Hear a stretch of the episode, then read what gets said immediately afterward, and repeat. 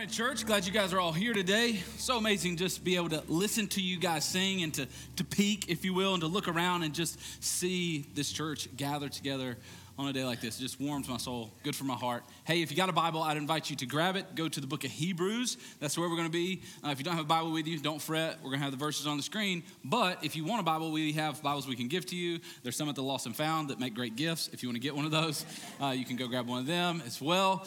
Uh, but Hebrews is where we're going to be today. Uh, we've been walking word by word, verse by verse through this book written to a church that was going through different circumstances that we have a lot in common with. We're learning about how they have navigated life when it may have been easy to let go of the faith that they have in Jesus. So let's dive in. Hebrews chapter 10 is where we're going to be. Uh, last week we got a little bit into chapter 10. We're going to pick up today at verse 19. I'm going to read to you 19 through 25 so you kind of get the whole idea, but we're not going to get all the way to 25 because it's good stuff. This is the Word of God. Let's read along.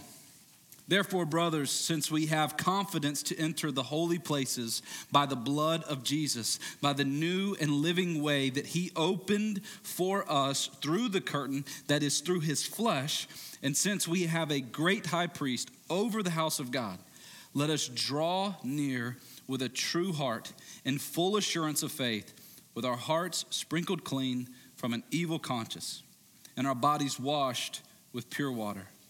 Let us hold fast the confession of our hope without wavering. For he who promised is faithful.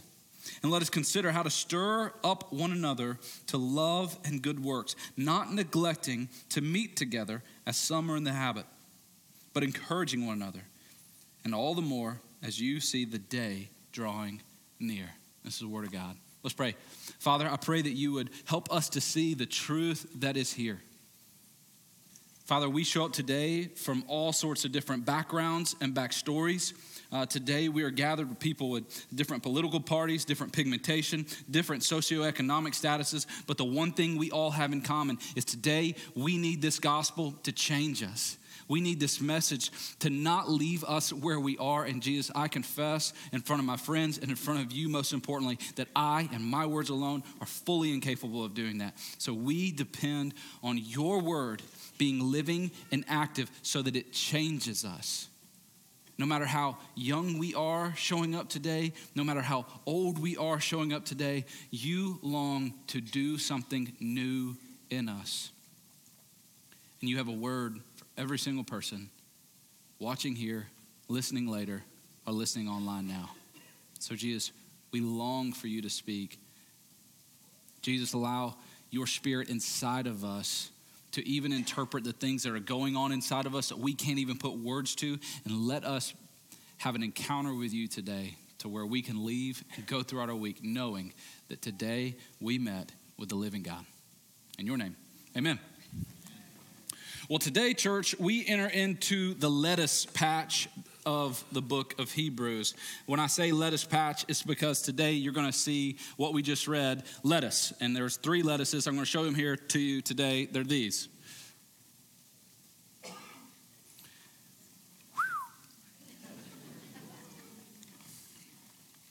There they are. Let us draw near, let us hold fast, and let us stir up one another. You saw those as we read through he gives them these implications of what we have in Christ. And then he says, Because of what we have in Christ, let us draw near, let us hold fast, let us not waver. And then he says, Let us stir up one another. So this is where we're going to be going for the next three weeks. Today, we're going to lean into let us draw near. Next week, it's going to be hold fast. And after that, we're going to talk about let us stir up one another to love and good work. So today, I want to specifically lean into that first one of let us draw near. The reason we're going to lean in heavy to this, and the reason I couldn't do all three of these at one time, no matter how fast I'm able to talk, is because if you don't get this one, you cannot hold fast and you will never be able to fully stir up one another to love and good deeds. It is all contingent on us drawing near to the throne of grace, approaching with confidence the Jesus that we have. Now, let's dive into our verse. Uh, if you can we'll show that here. Hebrews 10 is where we're starting. Uh, chapter 19 is where we're jumping in. Therefore, brothers, since we have confidence to enter the holy places by the blood of Jesus, by the new and living way that he opened up for us through the curtain, that is, through his flesh. So let's just start, kind of pick these words apart. Therefore, brothers and sisters, hey, everybody, since we have confidence to enter the holy places. Let's talk about this confidence. And let's talk about why he's saying therefore. If you've been tracking with us as we've been navigating through the book of Hebrews, what you have found is we spent 10 chapters, really the, the pastor, through the inspiration of the Holy Spirit, has explaining to a church who is experiencing, facing hardships and trials. They were experiencing things where they were having this propensity to maybe let go of their faith or downgrade their faith in Jesus so that it was not as strong as it would be. So, what's happening over and over again is this pastor is encouraging them in this book of the Bible to hold fast, don't let go, don't give up. He is encouraging them over and over again by showing them what they have in Jesus. He's gone through all of that at length. And now at chapter 10, 11, and 12, and on to the rest of the end of the book, he's going to explain okay, because of who we have in Jesus and what he's done for us, here is what we need to actually do. And the first thing that he says is we need to draw near, we need to enter in with confidence. Now, why is he saying come in with confidence? He's bringing them to this place of confidence because he wants them to understand that in Jesus, they have two really critical things. He's telling that they have access in Jesus and they have an advocate in Jesus. They have access, come on, access and an advocate in Jesus. When he says access, what this means is now I actually have access to God because of Jesus' shed blood. He spent the last three chapters leaning into this heavily. He's saying, Hey, you guys remember we couldn't really connect with God, or we would have to go through that, and we would do that once a year. He's saying, Now, because of Jesus' blood, anybody and everybody can have access to God, but it was paid for at a very, very steep price, and the very, very steep price was the blood of Christ. So eh, think about it this way Jesus' blood shed for us on the cross is what unlocks the door and gives us access back to God. His sacrifice pays for our redemption. That's what we just got through singing about. So it gives us access to be able to connect with the Father in a way we never could before. But it's not just like Jesus opened the garage door and said, Come in anytime you want. He's both the one who opens the door and he's the one who stands at the door, beckoning all to come in and to connect with his Father. And so he's the advocate, he's the go between He's the one who is the great intercessor who says to broken, fallen humanity, Please come in. See the door that I have opened for you to connect with the Father. I am coming. I'm pleading with you. Look at what has been opened. Look at what has now happened. I have given my life to make this passage. He even calls himself, I am the way, I am the truth, I am the life. There's nobody who's going to get to this Father unless they go through me. He's saying, I'm not just the one who opened the door, I'm the one who will allow you and guide you through this door to meet with my Father. So let's go back to the verse and see what is continuing to talk about here. Therefore, brothers and sisters, since we have confidence, again, because we have an advocate who's given us access to enter holy places by the blood of Jesus. Now, remember, big question here. Let's see if you guys can get it. We've been in Hebrews for like 43 weeks. All right. Who was the book of Hebrews written to? Way to go. Some of you were nervous. Uh, there's some of you who are like, Hebrews? Yeah, it was written in Hebrews, okay? So these are people who did not grow up in situations and circumstances like you did. We've only, for the most part, most everybody in this room, you, have grown up under the new covenant that, that I always could pray and talk to God. I can always have access to Him. They did not grow up in that. So when we hear holy places, as, as modern American Christians, when you hear holy places, what are some of the places you think about as far as holy places go? So you can yell it out. It's church. Church, like, yeah, this building you know, or, or a prayer room or a prayer, prayer closet. Those are holy places. When they would have heard the term holy places, we got to understand context so we can understand what this really means for us. When they would have heard holy places, their mind would have went back to one or two places: the tabernacle or the temple. And in both the tabernacle and the temple, there was this specific room that was called the Holy of Holies. And that's where they believed, because God told them it was this way, that's where God's presence resided. Now, as far as this Holy of Holies goes, this is where the Ark of the Covenant, this is where uh, the Ten Com- the Commandments were all at. This is where when the priest would go in and on the Day of Atonement offer a sacrifice, blood and everything, we already talked about that a little bit. He would do it in this place that is this Holy of Holies. Now, track with me here. This is one person who's able to go into this place one time a year. So, the holy place, the place where God is, one guy once a year. That's all who have access. Dividing the outer parts of the tabernacle or the temple from the Holy of Holies was this big giant, and it's kind of uh, understatement to call it a curtain. It was actually more thick wise. It's almost like there was a giant rug that hung that separated the outer parts of the temple or tabernacle from this inner Holy of Holies.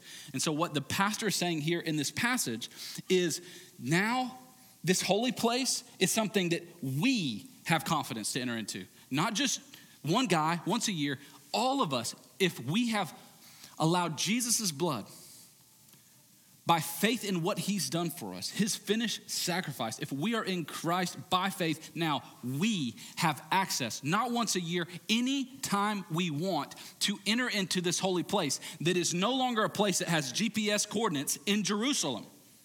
But this holy place that we can now enter into is connecting with a God who is omnipresent. That means that's a God who is everywhere at one time. That's a God who, when I say I need to draw near to God, or I need to get closer to God, or I need to go to God, I don't have to move a muscle.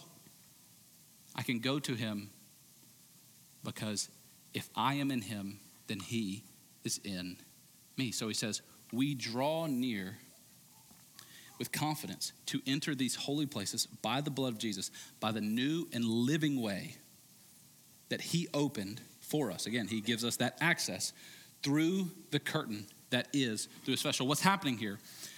This pastor of the church in Hebrew is helping these people see how everything that was representative in their old temple finds its completion in Jesus, the living temple represent, representing God in flesh here on earth. And so he's equating Jesus' torn and whipped flesh with the temple being torn because Jesus' flesh was whipped, beaten, torn because he bled for us. Now access has been granted. Now, this is all alluding back to what we actually see happen in the gospel. I want to show you the account in Matthew. Check this out. This is how this happened. This is when Jesus was, was giving his life for us on the cross. It says, Jesus cried out again in a loud voice, and he yelled up, yielded up his spirit. And behold, this is what happens after all that's going on. The curtain of the temple was torn in two from top to bottom, and the earth shook and the rocks were split. So, in this moment where Jesus' life it vanishes from him, where he finally gives his life, becomes the perfect and complete sacrifice for our sins, this temple veil that was there between the Holy of Holies and any other place that people could get to, that is torn in which direction? From the top down. It's God's way of saying, This is my plan. There's nobody who stuck in here, snuck in here, no disciples got in here and put a little slit at the bottom and we ripped it. You know, this is no magic trick. This rug, essentially, is torn from the top to the bottom. And what's happening there on the cross is represented in what happens there in the temple is saying the temple of Jesus, the, the Son is having his flesh torn, and by that tearing of his flesh, he is, he is saying and declaring it's God putting his stamp of approval on it, that this temple and what it represents is now obsolete. This sacrifice of my Son pays for it all once and for all. It's amazing. So let's continue on in our passage. So he says, This is, this is what's happening in the flesh of Jesus. The next one. There we go. It says, and since we have a great priest over the house of God. So the access part comes from his shed blood. The advocate is him being our priest. He's the one who intercesses between us and God. Since we have a great priest over the house of God, let us draw near with a true heart and full assurance of faith, with our hearts sprinkled clean from an evil conscience and our bodies washed with pure water. So we have our first let us here in this passage. And again, this comes after understanding what we have, which is huge, all right? If you're just now starting your faith in Jesus, or if you've been having faith in Jesus for a long time, you need to understand that this is how our faith operates. It operates from understanding what we have in Christ before we go to what we do in Christ. The problem with so many of us and why our faith fails is because we start trying to do things for Christ before we understand what we have in Christ. Who comes before do? So he says, We have a great high priest we have one over the house of God who is with us, for us. Because of this, let us draw near to him. Now, let's just all pause and like take a deep breath and be, be very realistic about what you've experienced at churches before. You're now coming to a, pla- a passage in the pastor's sermon where the scripture says, let us draw near to him. Draw near to God. Let's all be honest. You could finish the sermon, couldn't you? He's about to tell us how to draw near to God. All right? So he's going to say things like, How do we draw near to God? I read my Bible, I pray, I come to a church gathering, I help old ladies cross the road. I don't yell at my kids a whole lot. Like, here are all the things that I do to be person who's drawing near to God. In essence, I be a good guy and I read my Bible and pray. That's how I draw near to God. Now, the fact that that's what we all naturally jump to, I think is maybe a problem because we miss out on the magnitude of this text and what it's really after. So, here's what I want to do. Before we talk about how, how we draw near to God, I want us to see what we are to draw near to that God with. We draw near to God, lean in here, with a true heart in full assurance of faith. Now he's talking about what does this true heart look like? Okay, this is where we're going to have to lean in.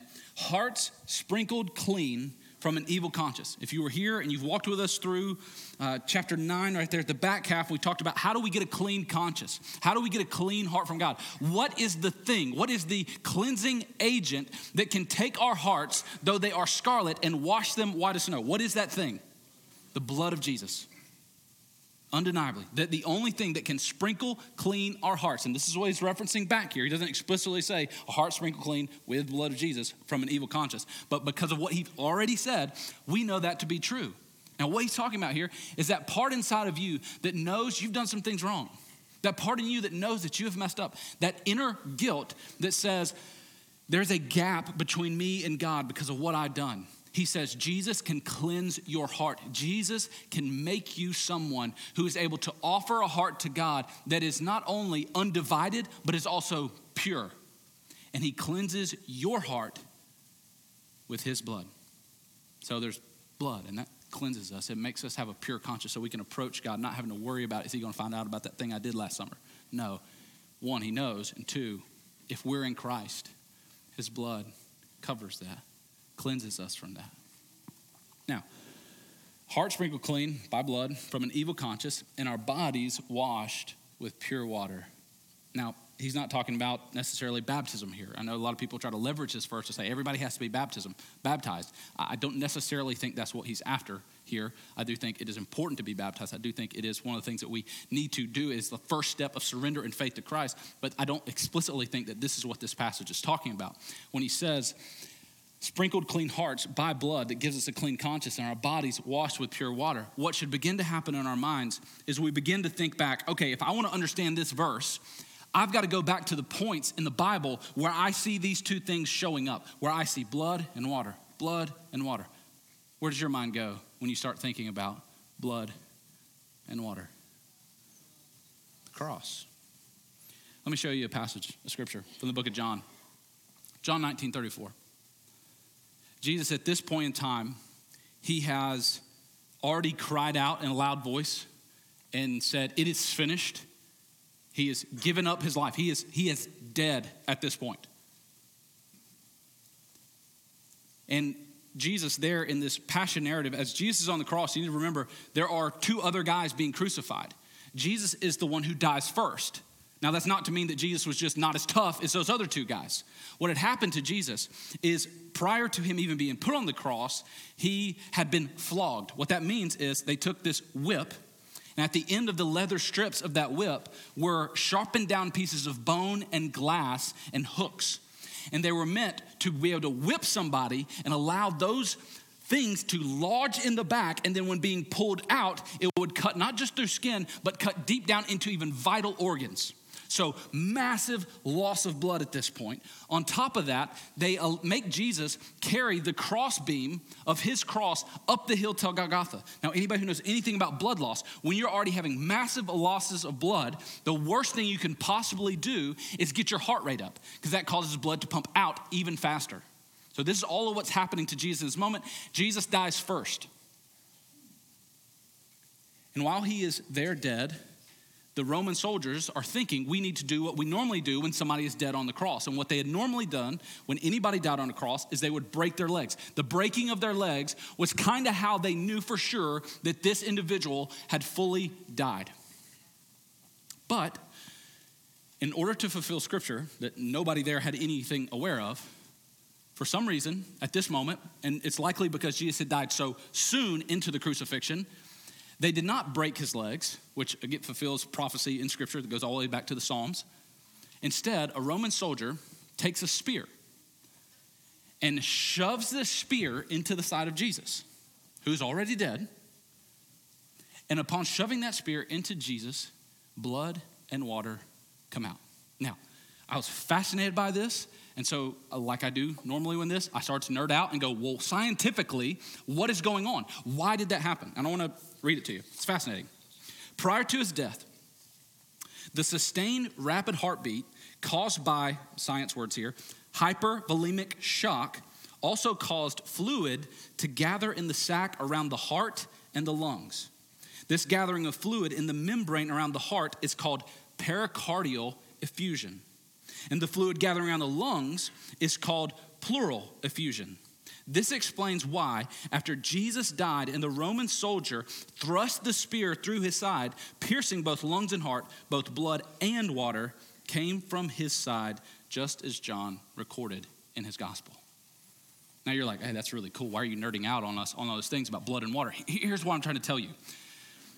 When we look at what's happening here, we have this propensity to look at what happened on Good Friday and look at that scene and go, God, how could you allow something so horrible to happen? God, it looks like everything is just out of control. They're punching your son, they're putting crown of thorns on his head, they're shoving these things into his side. How could this happen? And what I want you to understand is there is not one single moment of the cross. There's not one hair plucked out of his beard, not one molecule of spit put in his eye, not one spear shoved in his side that wasn't under the sovereign control of his father, down to the details of what's happening in the membrane sacs around his heart and his lungs to fulfill fulfill scripture that says blood and water will come out of him.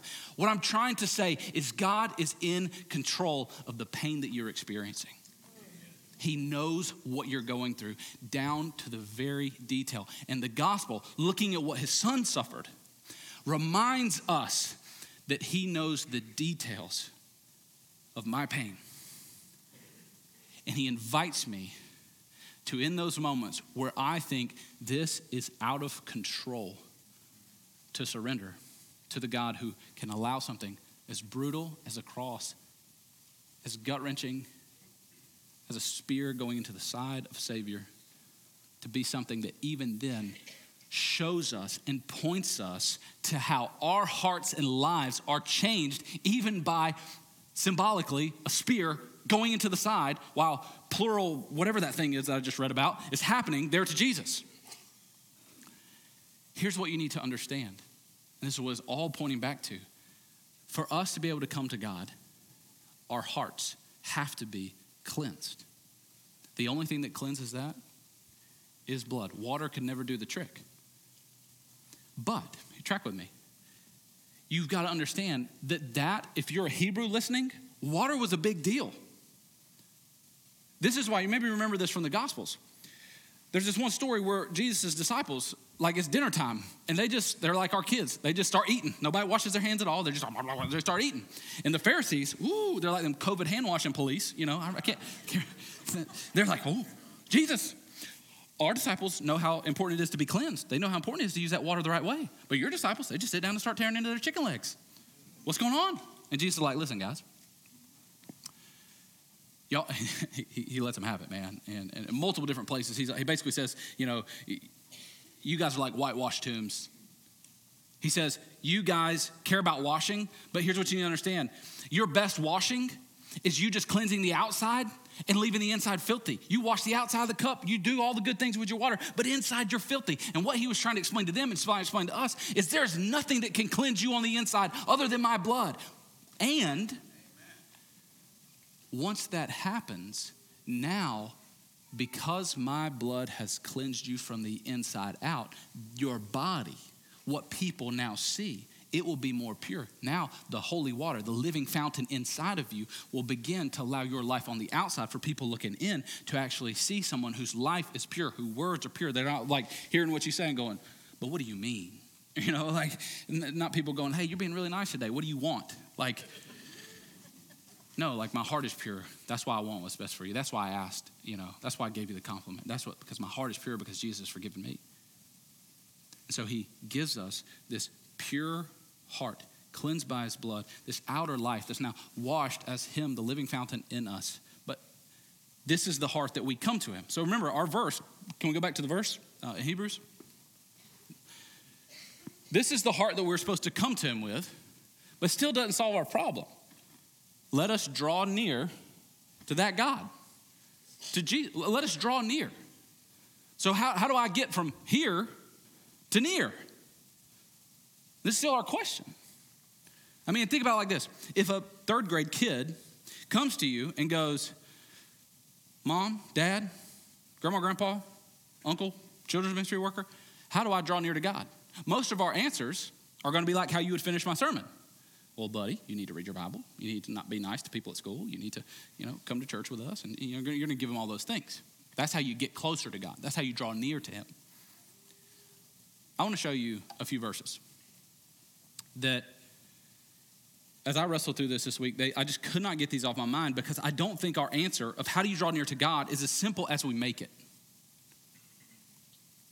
So let me show you a few passages and, and with the backdrop of how do I draw near to God in mind. Let's read these. Set your minds on things that are above, not on things that are on earth. For you have died, and your, all right, this life that's supposed to draw near to God, your life is hidden with Christ in God. My life is hidden with Christ in God. All right? Let me take you to another one. Ephesians 2 4 through 6. But God, being rich in mercy, because of the great love with which he loved us, even when we were dead in our trespasses, made us alive together with Christ. By grace you have been saved. Paul hits a little praise break right there. I love how he writes. By grace you have been saved. Hallelujah. Okay, and then he starts back into a sentence and raised us up with him and seated us with him in the heavenly places in Christ Jesus.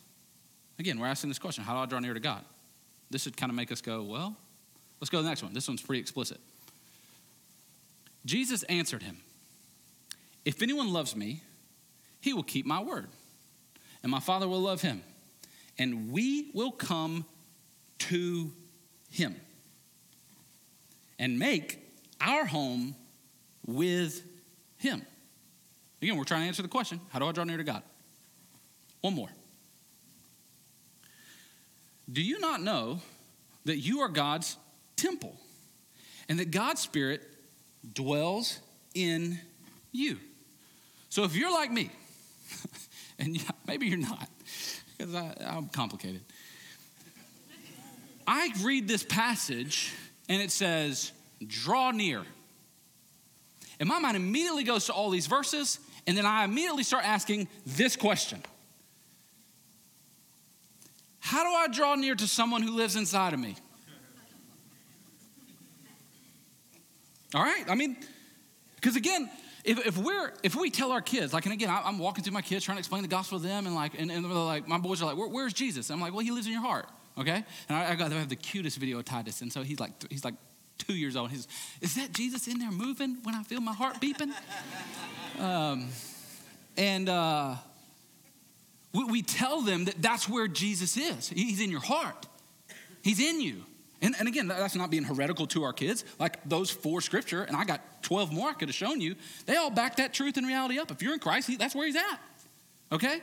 But then you read your kid Hebrews 10, 19, and 21 and says, draw near. And your third grader goes, well, how do I draw near to somebody who's inside my heart? Mom, dad, what do you say? I don't know. Go ask somebody else. Like, how do I get closer to somebody who's in me? Okay? This is one of the biggest problems that nobody talks about in Christianity. If Jesus is in you and he is with you, and he is Jesus, and God is God, that means we can't relate to them the way we relate to human beings. And so when we think about God and Jesus, the Holy Spirit, whatever you want, like the Trinity, when we think about them, when we think about the distance that maybe we feel between us, we think about that in regards to the way we think of human relationships. So, so think about like, like Barry Hyatt right here. Good, good, good, great guy, great guy. Okay? Me and Barry got a good relationship. Say I do something really mean to Barry, all right? And because I do something really mean to Barry, I sin against him. What does sinning against somebody cause in your relationship? Distance, right? He's not to invite me over to swim at the pool anymore. You know, my kids are to be super bummed.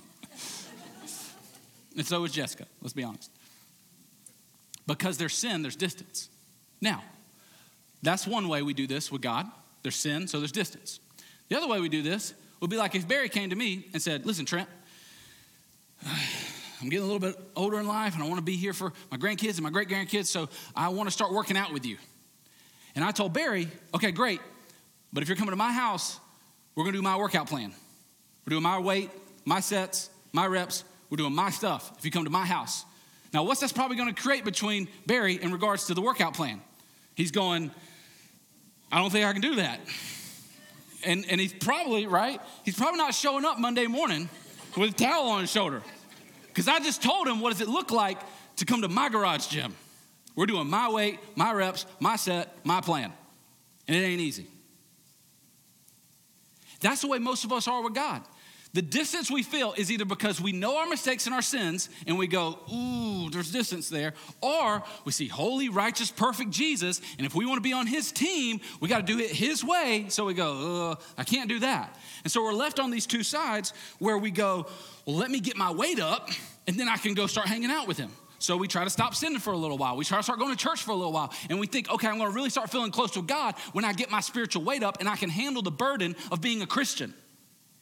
Or we treat God like He's our dad when we were kids and we do something really sinful and wrong and we mess up, we sin, we do something bad against God, and God's you know, supposedly angry at us because we sinned, and we think about Him like He's our dad or our parent, and we do that bad thing. And all of us know this as kids. When you got in like trouble, trouble, when you got one of them whoopings where you got you cried so much that you like had to hit that, you know, you had you couldn't barely breathe. You know what I'm talking about? That where you're crying so hard that it don't make no sounds anymore. Like you got one of those. You weren't coming out of your room going to the game closet and pulling out Monopoly and going, God, mom, dad, let's go. Hey, let's play. Y'all want to play, right? Because you knew what your parents going to do. Are you crazy? No, because what is going they're still mad at you. We're not about to play, we're not about to have fun. We're not about to engage back in the relationship. We're angry. What did you know you had to let pass before you could either ask for a treat, dessert, ask to play a game, ask to go out on, and hang out with your friends, what did you have to let pass? Time. See, we treat God like our parents, or we treat God like some authority figure that we could aspire to be like. Hear me. If you don't remember anything I said, remember this. If you, this is this is for if you are in the room and you are in Christ. You have put your faith and your trust in his finished work on the cross. You have given him your life, and you are someone in this room who knows you have received salvation from Jesus. This applies to you. If you have not, this doesn't. But if you are in Christ, that distance that you feel is not real. That distance that you feel is in your head, but it is not in your heart. Because if all those verses, verses are true, they're either true or they're not. He's either, if you're in Christ, he's either in you and right beside you and right with you, or he's not. Stop treating divinity like it's humanity. Stop treating God the Father like your earthly father. When you sin, you have not created distance between you and him. I know this is this is this is contrary. And some of you are like, you're like, you're thinking like, I'm gonna, I want to send an email about this, but I don't know how to send an email about this. When we, if we're in Christ, we have received his salvation, he has saved us, then what has actually happened, predicated on you drawing near to him, is you understanding how near he has already drawn himself to you. That is, that is the entirety of the gospel. It's God coming to us, God drawing into us, God not saying, meet me halfway, but God saying, I'm going all the way. So if you open the door and surrender your life to me, I'm all the way up in there. Like you're my landlord now. I'm, I'm home in there. As crazy as that sounds. And so, again, the distance I feel is distance in here, but it's not in my heart. And so, what we've got to understand is when you do something wrong and you sin against a holy, righteous, perfect God, I don't have to treat him like my, my dad and go, I gotta let some time pass and then we can go talk again. No. the whole wrath and punishment was poured out on Jesus. You can't, if you are punishing yourself for what you did wrong, then you're nullifying what Jesus has already done. And the other side is if I look at Jesus as this perfect model of what life as a man or a woman is supposed to look like here on earth. And I see how perfect he was. I read the Gospels, I see how he treated people. I read the Gospels and I see how he spoke truth. I read the Gospels and I see the way he lived and, and, and did what he did. And I look at that and it just makes me feel so bummed out because I just feel like I will never be there. What I need to understand is I'm not trying to get there, there came here. And so when we talk about this draw near thing, track with me. Because it, it does, you, you got to still kind of go, well, Trent, well, like, but the Bible verse in Hebrews kind of says draw near. So, like, how do I do that? Here's what I need you to understand drawing near is not something I do by heading north, south, east, or west. Drawing near to God is me understanding that He has already drawn near to me and being aware of how close He actually is. Allowing my flesh and all the noise that it reverberates through my soul to be quieted down as my affections are now stirred for Him, and I realize how close He has always been all the time. And to do this, we've got to stop believing the lie that if we're in Christ, our sin is somehow creating more distance between the two of us. And so I'll hear people say, and people I know are in Christ, man, Pastor, I just, I just feel really far from God right now. And like, I, in my head, I, I, don't say this out loud because I'm, I'm usually nicer. In my head, I'm going, so what? Who cares how you feel? Like, that's not real. You're, are you in Christ? Yeah. Well, then that's a lie from either your flesh or the devil. You're, you're not far from God. But because you're thinking about God like a friend or a boss or a coworker or a dad, you're missing out on how close he really is. Now, if you are not in Christ, there is distance. The chasm between heaven and hell is that distance. And right now, if you have not put your faith and your trust and your hope in Christ, hell is where your life is headed. Because Either you can stand before a holy, righteous, perfect God and say, I want to offer my righteousness as my reasons for being with you and be miserably let down. Or you can go, I could not do this. I could not give myself a clean conscience. I needed Jesus to do that. And so, Jesus, I accept you I accept you cleansing my heart. And now in the exchanged life, I'm giving my life to you so that Galatians 2:20 would be made evident in my life. It is no longer I who live, but it's Christ who is living through me.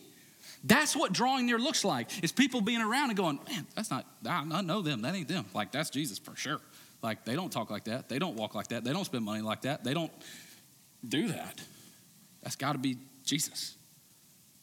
So, hear me if you are not in Christ right now, you have not put your faith and trust in Him, the call to draw near for you is both your heart and your head.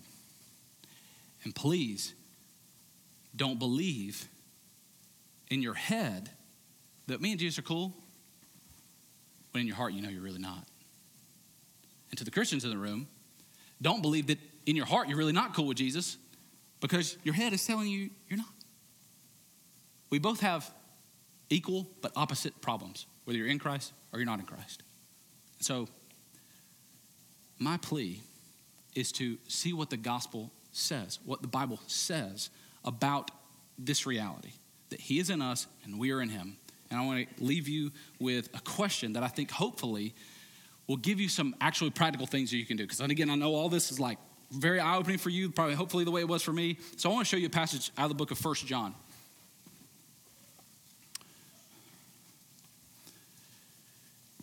First John, this is uh, Jesus' closest friends writing this towards the end of his life. He's trying to just give it to the people that he's writing to straight as he can because he knows his time is limited, so he's not cutting any corners. He's telling me exactly what he's saying. He said, So we have come to know and to believe the love that God has for us. God is love. Mm, no, I'll do that next week. God is love. I was going to go off tangent, but we'll go, we're good. We'll stick with this. God is love, and whoever abides in love abides in God. So what you're seeing here is a mutual residency. I abide in love, I abide in God, God abides in me. We're working together through this thing. And God abides in him. By this is love perfected with us. It's God's love that's perfected with us, so that we may have confidence for the day of judgment. When that day of judgment comes, I don't want to have to stand and say, I am going to stand on all the nice, good things I did to just be a good person. I'm going to stand on my love for the world and all its children and all its people. My love to be, be a good person. My love for myself to be a good person who can make it to God. No, when I stand before the day of judgment, I'm going to stand not on my love, my works, my deeds. I'm going to stand on God's love for me that I completely, utterly did not deserve. Because he is also, um, because he is so, also we are in this world. There is no fear in love, but perfect love casts out fear. For fear has to do with punishment. And again, we don't have to have this fear down here in your head that goes, oh, there's this difference between me and God, and I gotta, I gotta shore that up. I gotta draw that gap back in. No, the punishment has already happened. Jesus was already punished. He took that. And whoever fears has not been perfected in love. That's a scary verse right there when you figure out what that really means. He says, We love because he first loved us. So love hits me in the inside of my heart and then fires its way back out. So this leads me to a question where I think maybe we can talk about some practical things. Question is this What stirs my affections for Christ? So this, this is this love abiding in me. This is that stirring my affections. Now, again, like practically speaking, when I talk about stirring my affections for Christ, it's me realizing as the Holy Spirit stirs in me my affections and my love for Christ, how close He actually is. We've got to stop thinking about what do I need to do to get closer to God.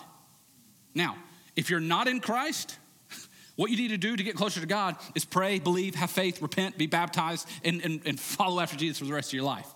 If you're in Christ, what do I need to do to get closer to Christ? Let your affections for Him stir. There's nothing you could do to get any closer than you already are. So allow your affections for him to be stirred so that your affections for the things of this world continue to die off as they are being crucified. So, this is the question. What stirs my affections for Christ? Now, this is where it gets practical, and this is where you've got to answer this question for you. There are some in here that are obvious. And I know, again, in a message about how to draw near to God, I, uh, officially, here it is. You wrote the message already. Stirring my affection for God being in His Word, for sure. Being in prayer. I would actually put those two together and go pray His Word. I dare you to like pray His Word. Don't just read it and then go pray. Actually pray through what you're reading and watch something different start in your heart as you're praying and you're letting that stir your affection from God. I think, and we're going to get in this in week three, being here together stirs our affection for God as we encourage each other, as we hear each other worship.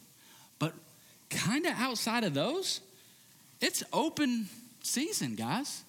And here's what you need to understand what may stir your heart and your affections for God may not stir somebody else's. Some of you are like, what stirs my affection for God is just inviting over people over to my house and just being super hospitable. For me, mm, I don't like that. I, I'm, I'm good. Like, I don't, yeah, y'all hang out. You know, I'll come to your house or, you know, like, uh, I don't know. I'm an extrovert. But like, like there's times where I'm just like, I, I, there's too much. I need, I need to see my house. Some of you, what stirs your affection for God? It's going on walks in the, in the woods. You're going, going to just be with God out in nature.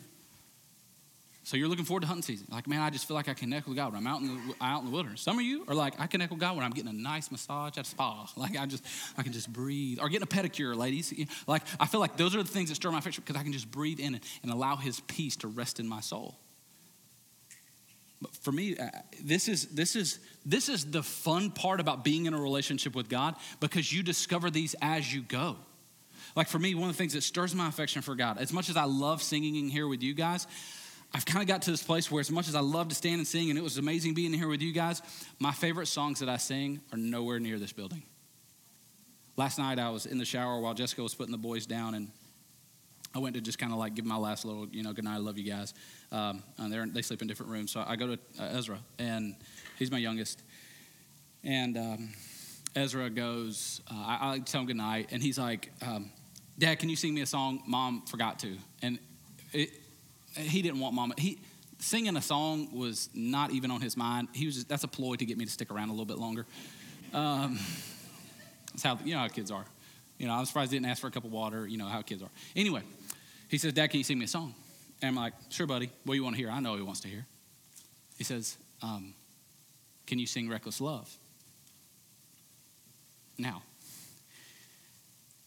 as I start to sing this song over my son, and I, and I just see that little, little boy and the look on his eyes as he hears his father singing the song over him. I sang that song dozens of times, uh, maybe you know, multiple dozens of times in here with you guys, and never does it stir my affections more than when I'm singing that song over my son. Now, if you're babysitting my kids and you come up and you're putting Ezra down, and he, uh, says, Hey, can you sing me a song? And you go, Yeah, what do you want to hear? And like, you've got like one Christian song memorized. And you're like, Please say Jesus love me. Please say Jesus love me. Please say Jesus love me. and, and, and my boy rolls out Reckless Love. And you're like, Bro, I don't know. You're having to pull this out of your phone and looking at lyrics. And, and you kind of start to singing. And he's like, and he calls you out. He's like, You're getting it. Uh, no, I'm good. Like, he, he's like, Just let's pray. You know, like,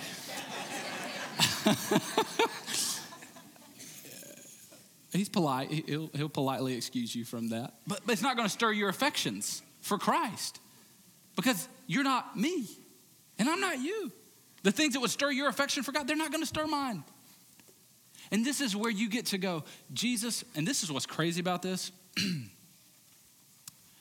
Many times, what I've found is the things that actually stir your affections for Christ are the things that going into them you thought they were going to hurt. They, the things that stir my affections for Christ, what I'm finding out now, are things that require me to die to my flesh.